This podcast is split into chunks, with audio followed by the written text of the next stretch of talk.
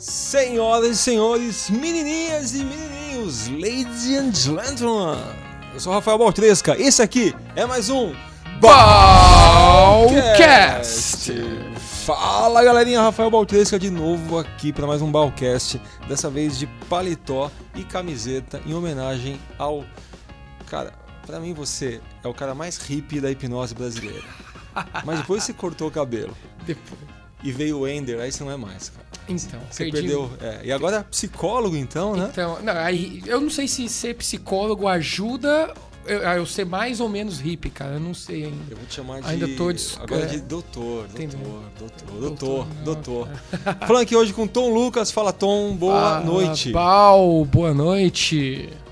Boa noite, como tá? Bom, Tom Lucas, prazer estar aqui. Pra quem não conhece, deixa eu fazer uma explicação rápida. Esse podcast ele é, ele é transmitido ah, via, via podcast, Via ob- podcast. obviamente, né? Via videocast também e por texto. Então muita gente vai estar te vendo por vários cantos do mundo e se perguntando quem é Tom Lucas. Tom Lucas é um cara que eu conheci de um jeito muito maluco. Você lembra quando se conheceu pessoalmente? Eu lembro, cara. Foi um Lembra, dia memorável É, e. O dia cara, que eu foi bem doido. Vou, cara, vou foi bem resumir, doido, bem vou resumir para quem tá ouvindo a gente. Vai, vamos lá. Fui fazer uma palestra em Fortaleza e aí nessa palestra tinha mais ou menos é, 5 mil pessoas. Você achou que aqui não era tão grande, né? Eu não achei, cara. Quando eu cheguei lá, Chegou lá. e mais ou, e assim, era um público de, de pessoas, digamos assim, de 40, 50 para cima. Então, É. muitas senhoras também, 70 anos, 60, 80. E aí quando eu vi aquele público, eu pensei na minha palestra, que ia ser no, no dia posterior, eu falei, cara, quando eu fizer a parte da hipnose, tem uma parte que a gente faz as mãos grudadas, né, que é uma- um processo de seleção da hipnose. Eu pensei, cara, vai ter umas 500 pessoas com as mãos grudadas nessa plateia gigante de Gente 5 pra mil caramba. pessoas. Aí eu falei, quem que é aqui de Fortaleza, né? Eu comecei a procurar é, hipnólogo de Fortaleza. E aí perguntei para um, para outro. Alguém me falou, cara, o Tom Lucas. A gente se, tinha se falado por, por, internet, Facebook, né? É, por pouca coisa. Facebook. é. Aí eu falei, Tom, me ajuda. Para amanhã eu preciso de 12 hipnólogos aqui, às 7 horas da manhã, porque eu vou precisar de ajuda. Quando eu tiver 500 pessoas com a mão grudada, quem que vai desgrudar? E você e me tem gente ajudou, que não cara. desgruda, né? E você cara? me ajudou, cara. Você me ajudou. Tinha gente. A gente fez um paredão de um lado, né? Foi. Um paredão de outro. E aí na hora da hipnose. Mas foi espetacular. O engraçado foi que você deu essa missão, falou assim: ah, consegue 10, 12, 15 hipnólogos É. pra ajudar. Aí eu falei, cara, beleza, eu tenho uma noite pra encontrar essa galera. Cara, eu comecei a colocar nos grupos lá, os meus alunos de Fortaleza, o pessoal lá, cara. Quando eu vi, seguinte? tinha uns 30 querendo ir. Eu falei, cara, calma. E foi demais. Não. Vamos só, vamos limitar. E, cara, todo mundo querendo, ah, eu vou, eu vou. O pessoal é muito solícito lá, né? Não, foi espetacular. Ajudar, foi, Foi bem legal. E assim conheci Tom Lucas. Bom, o Tom ele trabalha com hipnose, então ele é hipnólogo clínico e você fazia um trabalho muito forte com dentistas, né? Com Isso. a parte anestésica. Conta um pouquinho o que É, você eu fazia. comecei em 2013, finalzinho de 2013, comecei em 2014, a trabalhar com uma amiga minha, que, den- que é dentista, né? E, na verdade, começou meio que uma brincadeira, né? Começou com uma prima dela que tinha problemas, com sentia muita dor e tudo. E ela falou, ah, vamos lá no consultório para fazer esse negócio de hipnose. Aí, na- época eu estava hipnotizando os amigos, né? Nos lugares, né? Ia na casa dos outros, fazia sessõezinhas de hipnose. Daí ela falou, ah, vamos lá de repente você pode ajudar ela. Aí eu fui, eu já tinha começado o canal no YouTube na época, tinha uns dois vídeos, dois, três vídeos na internet.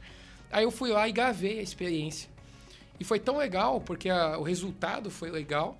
E o vídeo deu uma bombada né, nos grupos de hipnose. Mu- muita gente comentando sobre aquilo. E foi pô, bem legal. Um hipnólogo tava é, junto né, com uma equipe de dentista, né? E não era. e, e... E aí bombou. E daí ela achou aquilo legal e me chamou para trabalhar com ela. Então daí, ela- daí eu comecei a, a fazer parte da equipe e eu passei mais de dois anos lá com ela, indo todo dia pro consultório, atendendo Todos os os pacientes dias, dela. sério. Todos os dias. Cara, eu não imagino como é que é essa, é, esse trabalho diferente, né? De você ir num ambiente de um dentista e e os pacientes sabiam que iam ser hipnotizados ou lá que você armava a armadilha, agora pegou. No começo é engraçado, porque tinha pacientes que ela já atendia, né, antes, daí ela falou, olha, agora tem o Tom aqui, vai te ajudar. E muitos aceitaram de boa, só que na época a hipnose não tinha esse boom toda, essa, É, hoje essa coisa tão é. popular. Então, as pessoas conheciam um pouco de hipnose. E aí tinha gente que chegava lá com medo de dentista, né? Fazia, ah, tenho medo, sinto desconforto, o barulho do motorzinho me causa pânico. Aí ela falou, não, pode ficar tranquilo, que agora tem o Tom aqui e o Tom vai te hipnotizar. A pessoa parava. Peraí, eu prefiro. Cara, hipnose. Eu prefiro o Não, motorzinho. é, dentista não é tão ruim assim, não. prefiro o motorzinho. Prefiro o motorzinho mesmo, tá tranquilo, tá de boa. Passou o medo, sempre gostei de dentista, não preciso negócio de hipnose. No começo tinha muita gente, muita resistência, assim. E, e até porque elas não sabiam o que, que era, né? Achava que era um negócio místico, aquela coisa toda. E muitas pessoas que eu fui lá conversava, falava, olha, não é bem assim você está pensando, E falava, explicava. na prática? E a aceitação começou a ser bem maior com o tempo. Ah. E os pacientes um falando pro outro também. Então, depois de um tempo, começou pessoas que iam lá, ligavam. É aí que vocês têm hipnose? Que legal. Porque eu sinto cara. dor, eu tenho medo de dentista. É aí que vocês fazem esse negócio de hipnose para ajudar? Ela, ela cobrava a mais por conta do, do hipnólogo que estava lá, ou isso já estava embutido no preço? Do, e, e ela pagava você por, por par, por É, fora? ela Como me é era? pagava a diária, A diária. Todo, dia que eu ia lá, E ela o- me pagava e, E o paciente não, não tinha nenhum, nenhum custo? não tinha nenhum custo a É mais. isso. a gente preferiu fazer assim para baixar a resistência. Aham. Porque já tinha resistência por ser hipnose Além em disso, si. tem que pagar. O caput, eu ainda tenho que pagar por um negócio que eu não sei nem se existe. Então a gente pensou, falou assim, não, a gente não vai cobrar do cliente Aham. e ela me paga. E acabou que, com o tempo, isso foi gerando Mais mais, pacientes ela. para ela. E fazia sentido. E aí passou a fazer E na sentido. prática, você ficava com eles antes ou, ou antes uma, uma antessala, alguma coisa assim, e aí só entrava e fazia tudo preparo, ou não? Ele entrou na sala dela, você chegava, porque imagino que também o tempo dela dobrava de atendimento, né? Então, na verdade, não. na verdade, a gente achou que ia, que ia precisar de mais tempo, mas só que tinha muitos atendimentos dela que eram 30 minutos. Então, ela tem 30 minutos da hora que o paciente entra para ela conversar com o paciente, fazer o procedimento, ele sair e depois de 30 minutos começar outra.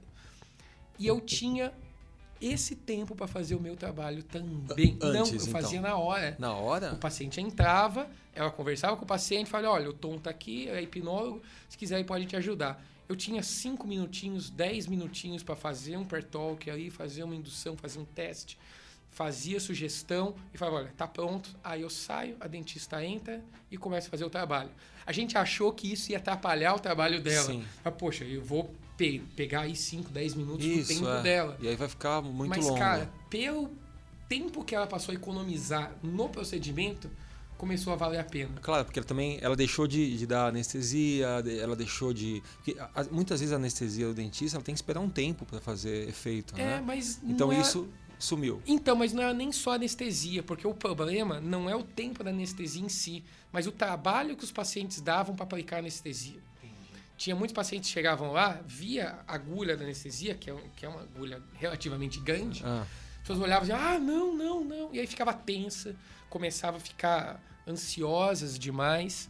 E isso atrapalha, isso atrasa o trabalho da Atrasa dentista. tudo. Tanto que já teve caso, por exemplo, da gente fazer cirurgias que o tempo médio da cirurgia é uma hora e meia, duas horas. A gente fez em 40 minutos. Uma cirurgia de implante que foi feito com hipnose. Ela falou, não, normalmente eu levo uma hora e meia a duas horas para fazer a cirurgia. Nessa paciente que a gente fez, demorou 40 minutos para fazer. Porque a paciente ficou tão tranquila, tão relaxada, que parecia que era um manequim que estava lá de boca foi, aberta. foi rapidinho. E foi rapidinho. Entendi. Quer dizer, não tem a resistência da abertura da boca, que, que dói, né? Se ficar com a É. boca 20 minutos aberta, ela tá latejando. Fica lá, então e ela aí, quer dizer, você já hipnotizou geral para ficar o, o bonequinho lá. Abre, faz, tem que fazer. Exatamente. Vou fazer uma pergunta. é, Ser o advogado do diabo aqui, hein? Não vou fazer perguntinha de quem não entende de hipnose, não. porque- Não. E quando não pega a anestesia hipnótica? Então, é porque as pessoas têm a ideia de que hipnose na odonto é só para dar anestesia. Na verdade, não. Na- raramente, raríssimas vezes, na verdade, a gente substituía a, hipno, a, a- a Anestesia. anestesia química por anestesia hipnótica. Entendi. muitos casos a gente dava os dois. Na grande maioria dos casos, Entendi. na verdade. Eu fazia todo o procedimento de anestesia e ela vinha com anestesia química também. Entendi. Porém, pelo fato da pessoa estar mais relaxada e não estar mais ansiosa, ela dava menos anestesia do que eu comumente precisaria. Às vezes a pessoa está muito ansiosa, ela, tem, ela dá um tubete de anestesia, não pega. Tem que dar outra, não pega. Dá outra, aí começa a pegar. Não, faz todo sentido. Então, a, Então a tá hipnose trabalhando- é mais no sentido de tirar a ansiedade do Isso. que dar anestesia em si. Você está trabalhando a atenção da pessoa, está trabalhando medos, está trabalhando é, um, um pouco da- dessa, desse desconforto né, de estar no dentista e também a anestesia. E também anestesia. A anestesia é uma das coisas. E às vezes também o controle de dor. O paciente chega sentindo uma dor, aí a, a- a dentista, no caso, ela olha, vê o foco da dor. Opa, é isso que está causando a dor. E aí eu fazia o procedimento para tirar a dor, né, no, no caso, uma analgesia, né, que é diferente da anestesia. Então eu dava uma analgesia, a pessoa parava de sentir dor e iniciava o tratamento de forma mais confortável. Em vez de ela começar e ai, ai, ai, tá doendo, tá doendo, tá doendo, e isso atrasar o, o tratamento. Então a hipnose acabava que agilizava. É cinco minutinhos aí que eu gasto com a hipnose, mas que economiza aí muito mais tempo de atendimento da dentista. E aí, você ficou dois anos, parou de trabalhar com ela? Então, por causa dos projetos, aí eu comecei a viajar com curso, com começou a crescer muitos atendimentos, porque paralelamente ao trabalho lá no Odonto, eu fazia os atendimentos de hipnoterapia e faculdade de psicologia. Aí eu comecei a viajar, dar cursos fora, dar palestras fora.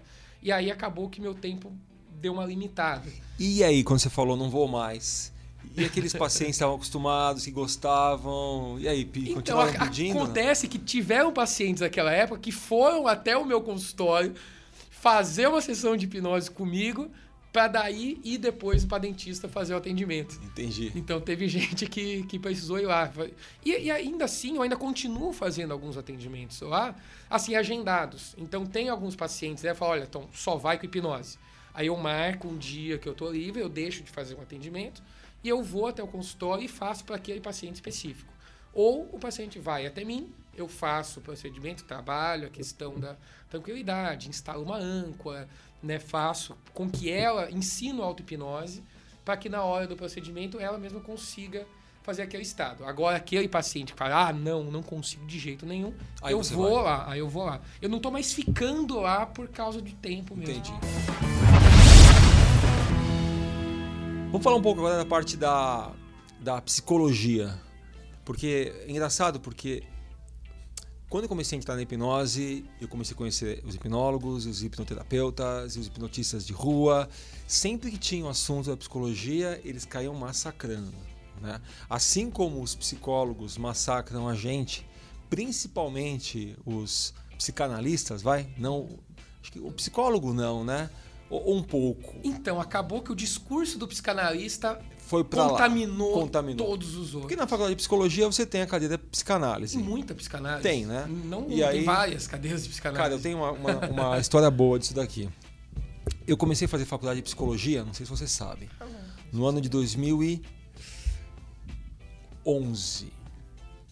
No ano de 2011, é isso mesmo, 2011. Ah, muito bem, comecei a faculdade, tinha lá psicologia comportamental, né? O, o Skinner, tinha. Putz, nem lembro, tinha Cognitiva. psicanálise. Cognitiva não tinha ainda no primeiro ano. Tinha, Gestalt tinha. ACP, humanismo. Hum, bom, não É. lembro, faz sete anos aí. e comecei, e aí começa a primeira aula que eu tive de psicanálise. Aí a pessoa- primeira aula dela, eu lembro até hoje, era uma senhorinha baixinha lá, e eu era o mais velho da turma, né? Agora eu tô com 38, faz sete anos, eu tava com 31, era minha segunda faculdade, ah, eu quis fazer período de manhã mesmo, e aí, tudo molecada, Tudo molecada, 17, tudo 18, eu lá 31, né? O senhorzinho lá. Aí entra a professora de psicanálise, ela fala: Bom, pessoal, eu vou tratar da, da, da cadeira de psicanálise. Depois de cinco minutos, uma menina levanta a mão e fala assim: Ah, professora, muito legal, né? A senhora vai falar de, de hipnose também? Nossa. Cara, ela uma deu, afronta. ela deu uma, uma aula de 30 minutos pra gente só metendo o pau na hipnose. Então, vou deixar bem claro aqui pra vocês, queridos alunos, hipnose é uma coisa que não existe. Começou assim já. Porque Freud utilizou um tempo, aquele papo de uhum. de psicanalista cabeça é que, quadrada. Que já tá né? errado, né? Porque se o Freud é. utilizou. Como é que ele utilizou algo que não existe? Pra ela, ele tem. E o Freud é o grande nome da hipnose, é o grande nome da psicanálise. E ela já começou assim. É, é então, na verdade, o Freud uh, utilizou um tempo, viu que não funcionava.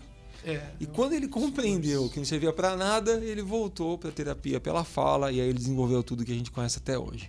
E aí ela fez aquele discurso metendo pau na hipnose. Eu só fui fazer faculdade de psicologia por causa da hipnose. Eu estou na hipnose desde 2007, então eu estava quatro anos já na hipnose, gosto, gosto do tema, mente, cérebro, todas essas coisas. Falei, vou estudar psicologia. Quando ela começou a falar isso, cara, me deu uma coisa. Aí eu levantei a mão e falei, professora, cara, com maior humildade. As pessoas sabiam que você era hipnose? Não. Com maior humildade de quem estava na primeira aula da, da faculdade, entendeu? Pessoa, dá licença. É, olha, me desculpa, viu? Me desculpa. Eu, assim, eu trabalho com hipnose há quatro anos já. Adoro, amo falar sobre isso. E, e tem um, um, um, livro do Freud, e ele mesmo diz que ele parou de utilizar a hipnose porque ele não era tão habilidoso quanto o Breuer, que era o professor dele. Ele mesmo disse que ele parou por falta de habilidade. É, não que a hipnose não existe, Cara, bastou isso. Nossa, comprou Pra eu tomar porrada até o fim da aula. E aí você cara. foi expulso da faculdade. Não fui. Não fui. Eu, eu tranquei no final do ano, quando minha mãe faleceu, minha vida virou de cabeça para baixo, eu tranquei. Mas aquele dia foi engraçado, porque foi só falar isso e ela falou assim: Bom, para começo de conversa, se você veio aqui para aprender hipnose, você não vai aprender. Nossa. Eu não falei isso, professor. porque você está redondamente enganado. Porque e aí ela fez um puta de um discurso de quem não conhece a hipnose. Isso que eu fiquei puto. É o grande problema. Porque um professor de psicanálise que conhece a técnica, ele pode debater legal, falar, olha, não funciona para mim por causa por conta disso quando você fala que regride é uma regressão diferente da, da psicanálise legal cara você debater você com argumentar, quem né? você argumentar, você argumentar mas é foi aquela mínimo. porrada tipo, desnecessária e aí eu, cara, eu fiquei mais murcho que um pinto, sabe? Eu tava é. assim, murcho, cara, que eu fiquei, nossa, o que, que eu fui falar? Os alunos me olhando, nossa, nossa ó, o velhão aí que vem encher o saco. É, o tiozão aí. Ó o tiozão aí. Tiozão falando merda. Beleza. Na aula seguinte dela, foi depois de uma semana, Aí foi muito engraçado, que eu pensei, meu, deixa eu sentar lá no fundo. Você foi já. vestido de Freud pra agradar ela. Você foi até com charuto, assim, ó. Não, eu gosto do Freud. Eu pensei, Paz. Deixa, eu, deixa eu sentar lá no fundo pra nem ver, né? Eu tava meio escondidinho, assim. Falei, vou, vou tomar dela até não poder mais. Ela vai corrigir minha prova com gosto. Nossa. Aí ela falou assim. É, bom pessoal, espero que vocês tenham visto o livro tal, que eu pedi pra vocês lerem, blá blá blá. E, e, foi muito interessante o que nosso amigo pontuou na última aula. É, realmente, né, como ele disse, não era a área de Freud a hipnose, muito utilizada hoje em dia por grandes profissionais. Ela foi estudar. Que no caso nós não vamos usar aqui, é. mas muito legal você ter levantado essa questão. Falei, pô! Levantando essa questão, eu tinha tomado uma porrada. Então, assim, eu imagino uhum. que ela tenha ido falar com outras pessoas e falado, minha amiga, não é bem assim. Pelo então, menos ela foi atrás. É. Tem gente que não faz isso, e, não. Por incrível que, que, pareça, depois a gente ficou, não amigos, mas assim, a gente se dava bem, né? A gente, uhum. a gente se curtia, digamos assim. Boa. Eu gostei da, da, daquela sim, jovem senhora professora. Falei tudo isso Aquela jovem senhora de 277 anos. Eu falei isso por quê? Porque normalmente é normal o psicólogo ou psicanalista dar porrada ah. no hipnólogo, né? Agora, vamos falar do contrário. Isso todo mundo já sabe. Quem está ouvindo a gente já sabe. Agora, o contrário. O hipnólogo que estuda ou hipnotista que faz, ele também dá porrada no psicólogo. Então, que, que, que ele dá porrada do mesmo jeito que leva, sem argumento nenhum. O cara que fala que psicologia não presta para nada e trabalha com hipnose, cara, esse cara eh, não entende nada Porque nem de hipnose e nem de psicologia. Para quem tá ouvindo a gente, assim. o argumento é esse. A, psicolo... a hipnose é efetiva em uma sessão, em duas sessões, regressão de idade ou sugestão direta ou âncora, sei lá o quê você resolve o problema do sujeito com hipnose. Na psicologia, você vai demorar três anos, na psicanálise, uma vida e meia. É, é, esse é o argumento. Esse é o argumento. Mas são argumentos falaciosos também, porque as pessoas que geralmente falam, ah, eu resolvo qualquer coisa numa sessão. Cara, é um cara que também ele tá. acham que, que a hipnose é uma coisa milagrosa. Não é assim que funciona. Não, você não pode falar que ah, eu vou resolver qualquer coisa numa sessão, duas. Beleza, muita coisa se resolve com certeza. Entendeu? Agora, a questão não é tempo. A gente sabe que a hipnose acelera, a, a hipnose é um catalisador de processo. Isso, sem dúvida, isso a gente vê na, né, para quem atende na clínica já percebe isso, as próprias pessoas que passaram pelo processo. Agora a questão é, eles falam que assim, as técnicas da psicologia são lentas. As técnicas da hipnose são rápidas. Na verdade, quando a gente para para destrinchar as técnicas de hipnoterapia, a gente percebe que hipnoterapia, na verdade, não existe, nunca criou nada.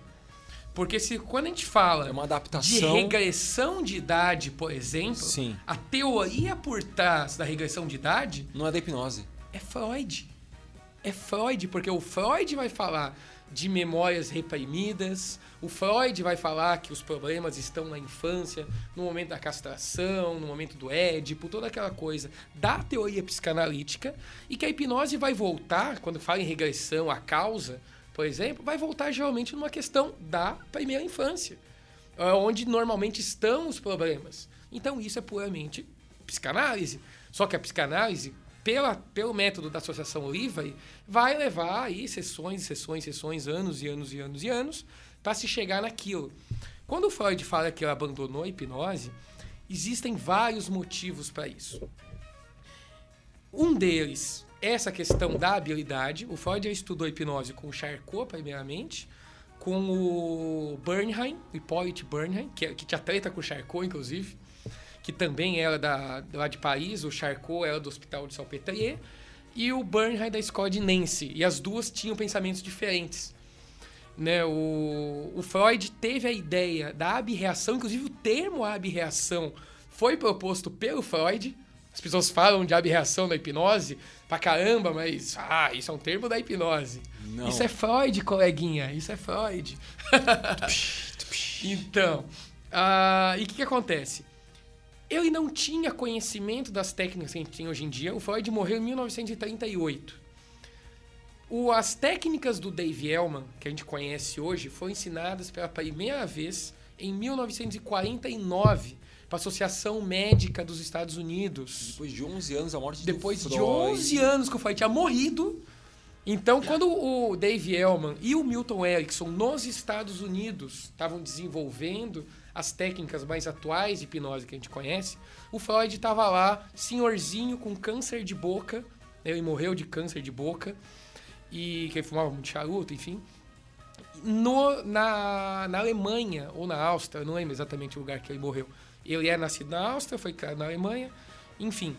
E, e ele estava na Europa, então ele morreu lá. Não tinha um grupo de WhatsApp, hipnólogos famosos do mundo, em que o Dave Elman vai mandar uma mensagem: Olha, Freud, desenvolvi um negócio legal aqui, estuda aí. Não tinha não. essa comunicação rápida. Então o Freud morreu sem saber quem era Dave Elman, sem saber quem era Milton Erickson. Então não tinha o que a gente sabe. O Freud não teve esse conhecimento. Então ele não tinha habilidades técnicas para executar hipnose.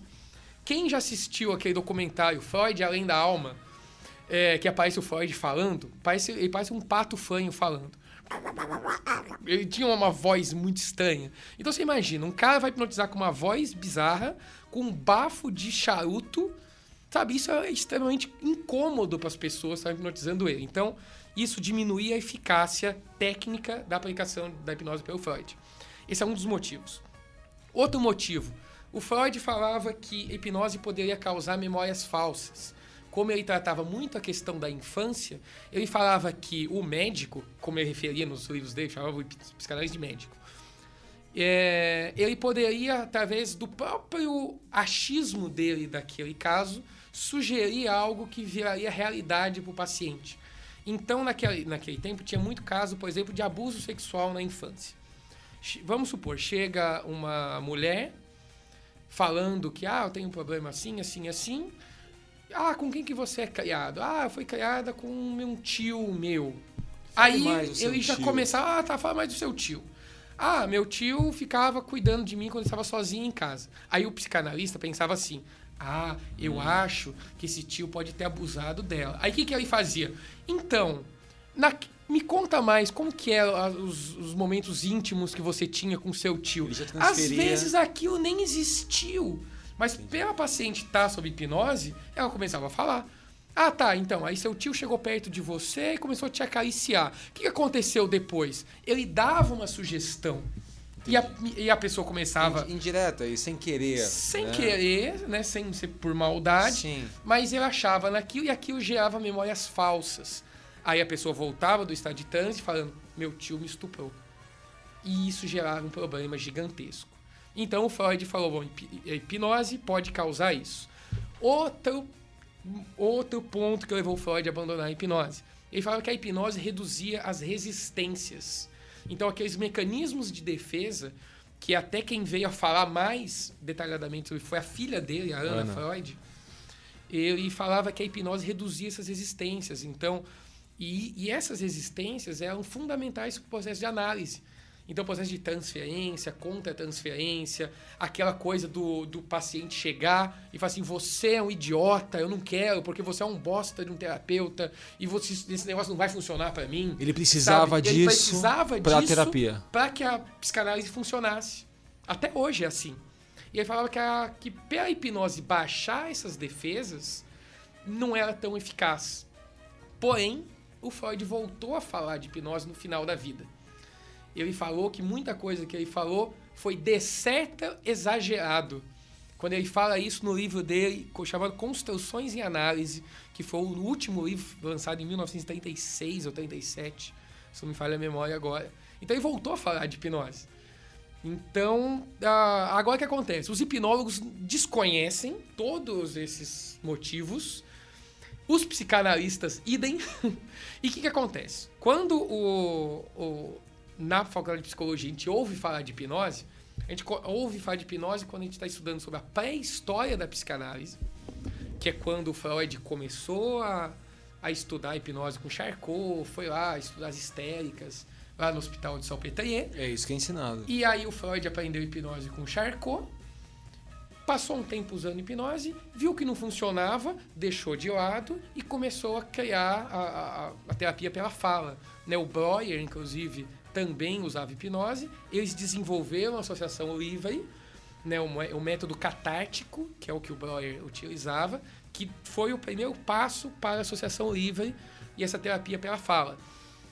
E aí começa a falar de psicanálise. Ou seja, eles nem entram muito no detalhe da hipnose. Ah, o Freud começou, viu que não funciona e jogou fora e criou a psicanálise. Quer dizer, muita gente pega essa Pega linha essa fala e vira E- o todo. e viam todo. E o que acontece? Na faculdade de, psicanálise, de, de, de, psico- de- de psicologia, os estudantes escutam isso nos primeiros semestres, como você ouviu, primeiro semestre, segundo semestre, que, que eles estão ali verdinhos, eles são cruz, eles não entendem nada E de vira uma psicologia. verdade até o E fim aí da fala, vida. cara, assim, eu não conheço nada de psicologia. Entrei agora, a pessoa já falou isso, logo a hipnose não funciona. E isso acaba ah, contaminando as pessoas que nem vão para psicanálise. Porque a psicanálise é uma das abordagens da psicologia. Então, tem pessoas ali que vão para gestalt terapia, tem pessoas ali que vão para comportamental, tem pessoas ali que vão para humanista, mas carregam esse discurso que a professora ou o professor de psicanálise falou no começo da faculdade e leva isso como um todo. Então, o aluno passa a faculdade inteira sem ouvir falar de hipnose, o contraponto, e fala assim: bom, já que ninguém mais apareceu para defender, a pessoa que chegou acusando está certa. E isso acaba que contamina o curso todo de psicologia. Esse que é o grande problema. E aí os, os hipnólogos, para meio que querer descontar, ah, mas a psicologia também não lenta, presta, a psicologia é não lenta, a psicologia não sei o quê, entendeu? Sendo que não é bem assim. Se for pegar, por exemplo, a TCC, que é a cognitivo comportamental, que é, por exemplo, a linha que eu estudo mais dentro da faculdade de psicologia, A sua especialização foi na foi na cognitivo comportamental. cognitiva comportamental. Cognitivo comportamental. Dá um- uma explicação breve para quem nunca ouviu falar desse termo. Tá. Muito bem, tá curtindo? Tá gostando do papo, Tom? Tô demais. Tem mais ainda, hein? Olha, pra você ouvir, ver, curtir mais papo, aguarde o próximo Balcast, que tem a segunda parte dessa entrevista. Rapidinho, pra te encontrar nas redes sociais, como o pessoal te acha? Tom Lucas, com N de navio, acha em tudo. YouTube, Facebook, Instagram, Tinder. Não, acho em todos os lugares. Tom Lucas. E você tá no www. www.comohipnotizar.com.br encontra minha agenda de cursos lá ou tomlucas.com também acha lá meu site. Muito bem, para você conhecer mais outros Balcasts e a próxima parte que vai sair na semana que vem, você entra em www.balcast.com.br para conhecer mais sobre as minhas palestras empresariais, palestras corporativas. A gente está lá em www.rafaelbaltresca.com.br. Esse Balcast aqui é só a primeira parte, semana que vem tem mais. Para mais um Balcast. Falou, galera, até mais Valeu. e tchau!